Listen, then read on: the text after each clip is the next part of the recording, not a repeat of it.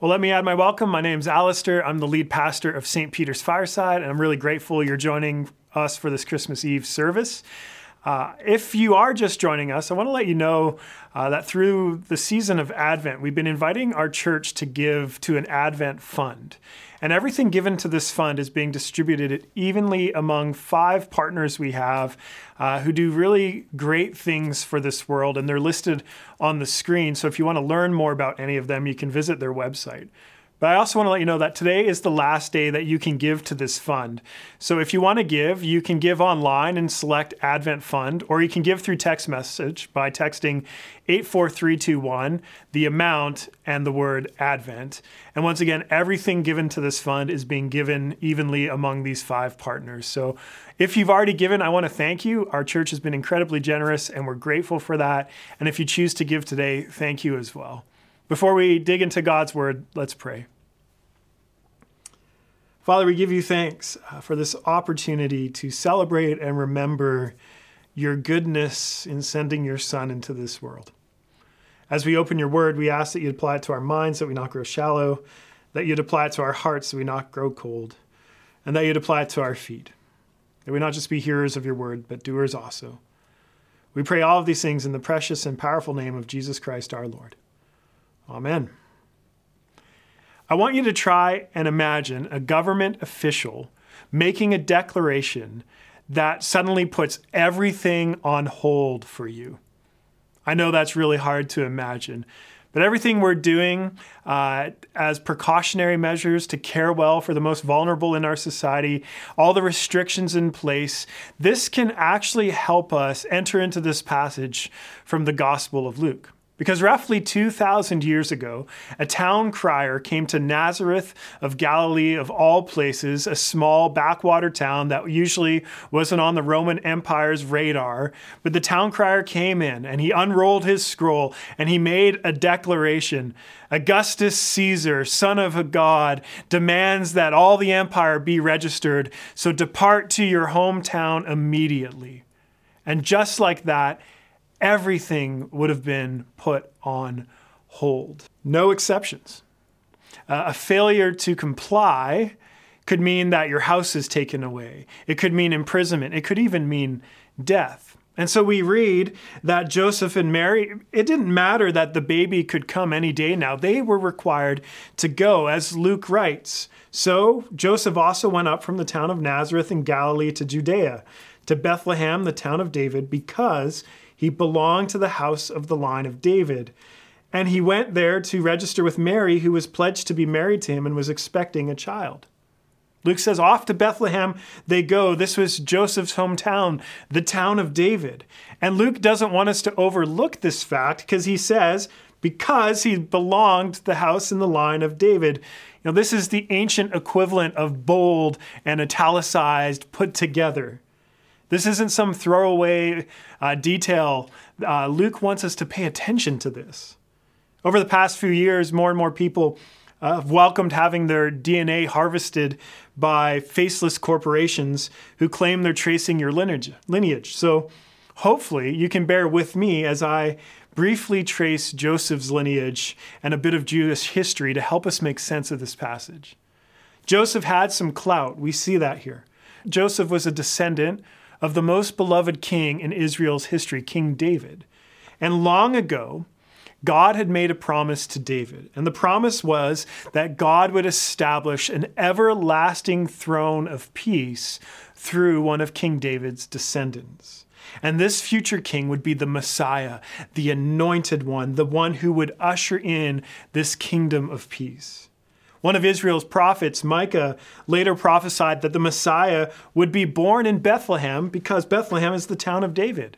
And so our passage here in Luke, it mentions David, it mentions Bethlehem. These are, these are messianic ingredients. And of course, Luke has actually been making this point several times leading up to this part of his gospel. In chapter 1, he's already pointed out in verse 27 that Joseph is a descendant of David. Uh, when Gabriel visits Mary, Gabriel says, The Lord God will give your son the throne of his father David, and he'll reign over Jacob's descendants forever. His kingdom will never end. And when Jesus' uncle Zechariah prophesies in a song, he said, God has raised up a horn of salvation for us in the house of his servant David. So, as Luke begins his gospel, he doesn't want his readers to miss an obvious point. Jesus is the Messiah. Jesus is the one who, were, who will usher in God's everlasting kingdom of peace. Jesus is the one through whom God is bringing salvation to this world. Bold, underline, underscored. Luke doesn't want us to miss this in the opening of his gospel. And yet, the reception of the Messiah isn't what you would expect. You would think a king of this stature would have a pretty glamorous birth story. You think he'd be wrapped in decadent clothing and, and placed in a golden crib, bedazzled in jewels beside the royal throne.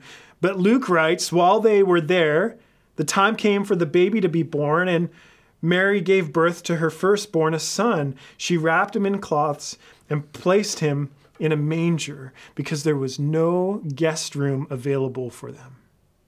So, no palace, no throne, no decadence, a manger. Now, if you've grown up in Western culture, this is a pretty familiar story to you. You likely know how it goes. McMary was comedically pregnant, and they've barely made it to Bethlehem in time, and Joseph's been paying attention. The contractions are happening every four minutes, and they're 60 seconds long. This means Mary's in fast labor because Joseph was paying attention in those birthing classes, and so he's panicking. And there's no hospitals in the ancient world, so they, they try the inns and they try the motels, and they're all full. The no vacancy signs are lit lit with candles, and Joseph's cursing himself for not making a registration in advance online. And so, Nobody is helping them, and they knock on door after door. But who's going to welcome this hot mess into their homes on Christmas Eve of all days? So, eventually, someone lets them in, use a stable out back, and then Jesus is born, and he's placed quietly in a manger, surrounded by talking animals. This is the gist of the story, but the actual picture is far more nuanced. Joseph and Mary, Luke says, arrived in Bethlehem, and they likely were there for a little bit before labor began.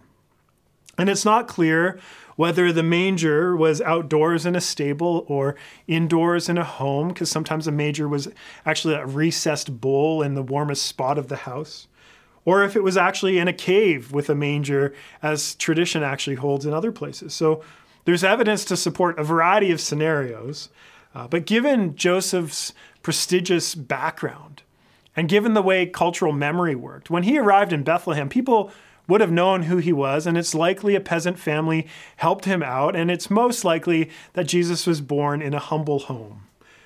Uh, but to my knowledge, there were no talking animals.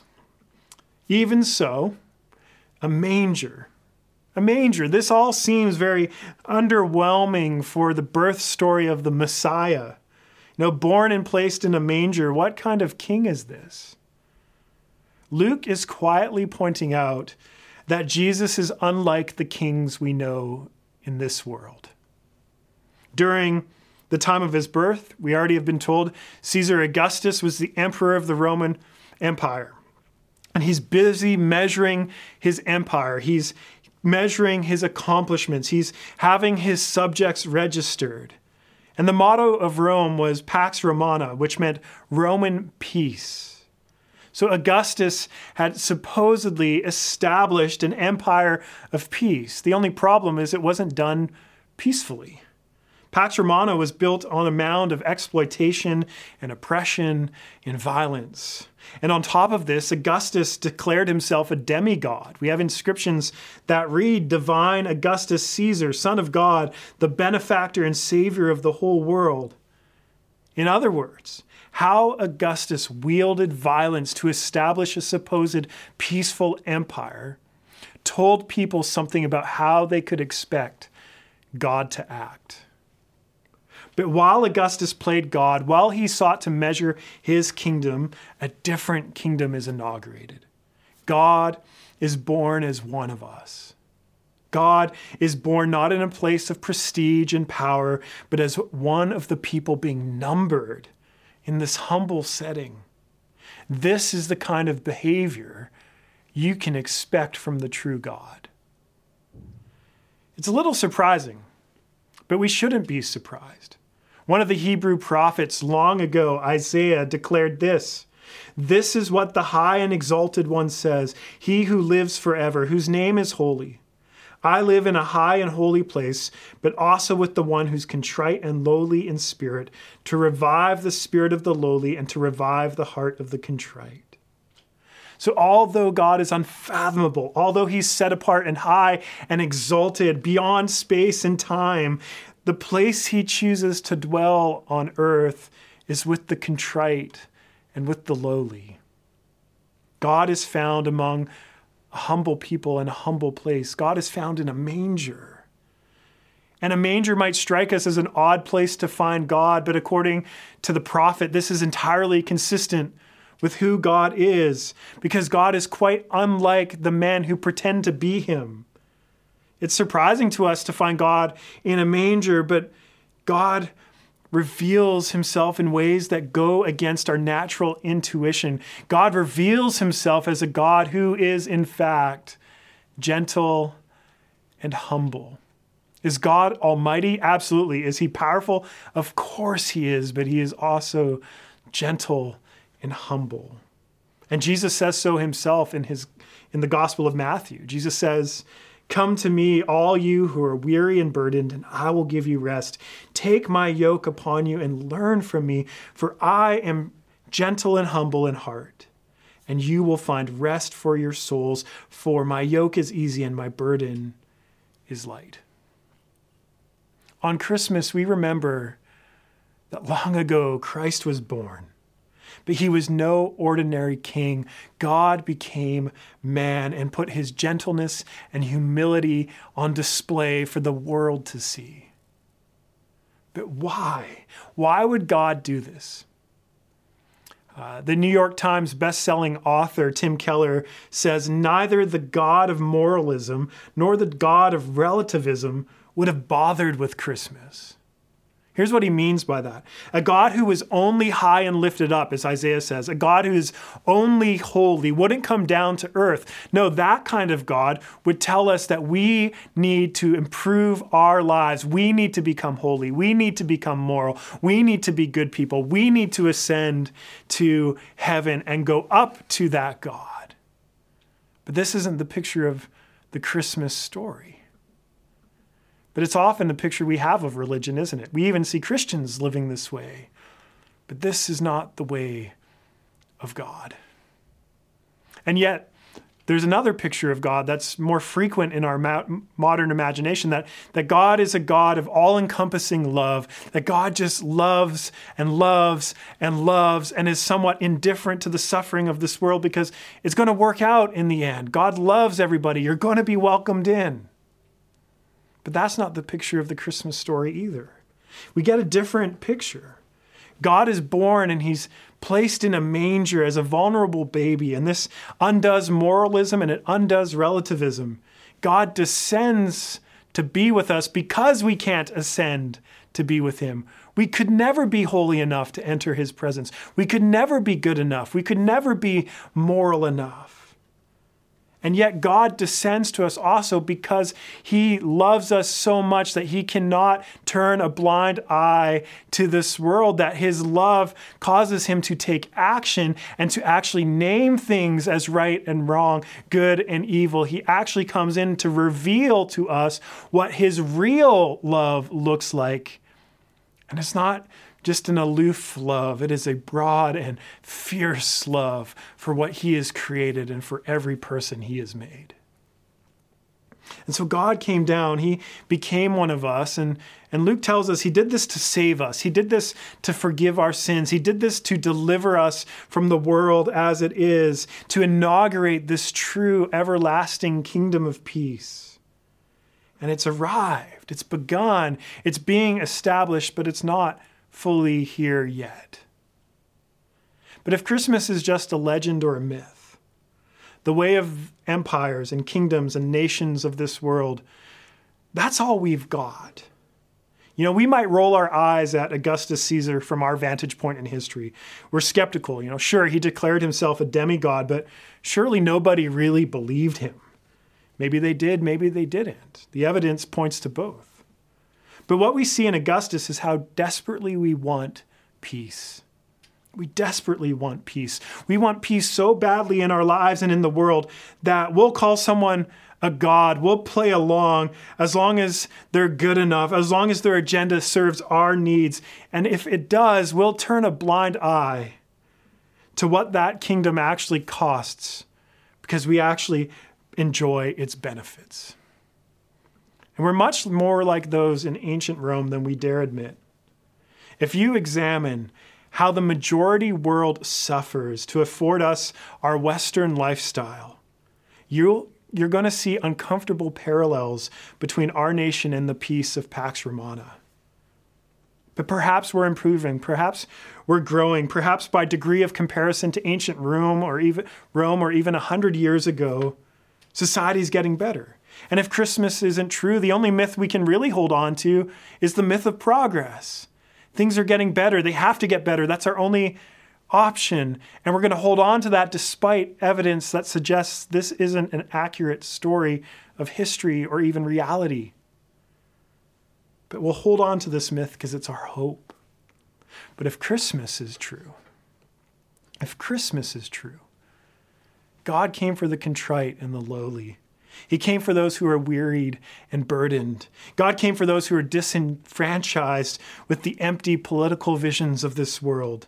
God came for those who don't benefit from false kingdoms of peace. God came for those who will humbly receive him. God came for those who would come to him with their burdens and their frustrations, with their sins, with their brokenness. And he invites any and all to come and be part of this everlasting kingdom of peace. This peace starts vulnerable in the Gospel of Luke. It starts small. It, it starts with a cry in a manger, but it cannot be overcome. It will not be overcome by violence or oppression, not by evil, not by sin, not even by a cross. This is what we discover in the manger. And faith gives us eyes to see that the Messiah has come and he will return. He will establish an everlasting kingdom of peace. And we can be part of it now as we gather around the manger and remember that God came down because God is for us and God is with us and God will see his promise through until the kingdom of peace reigns on this earth at Christ's return. Let's pray.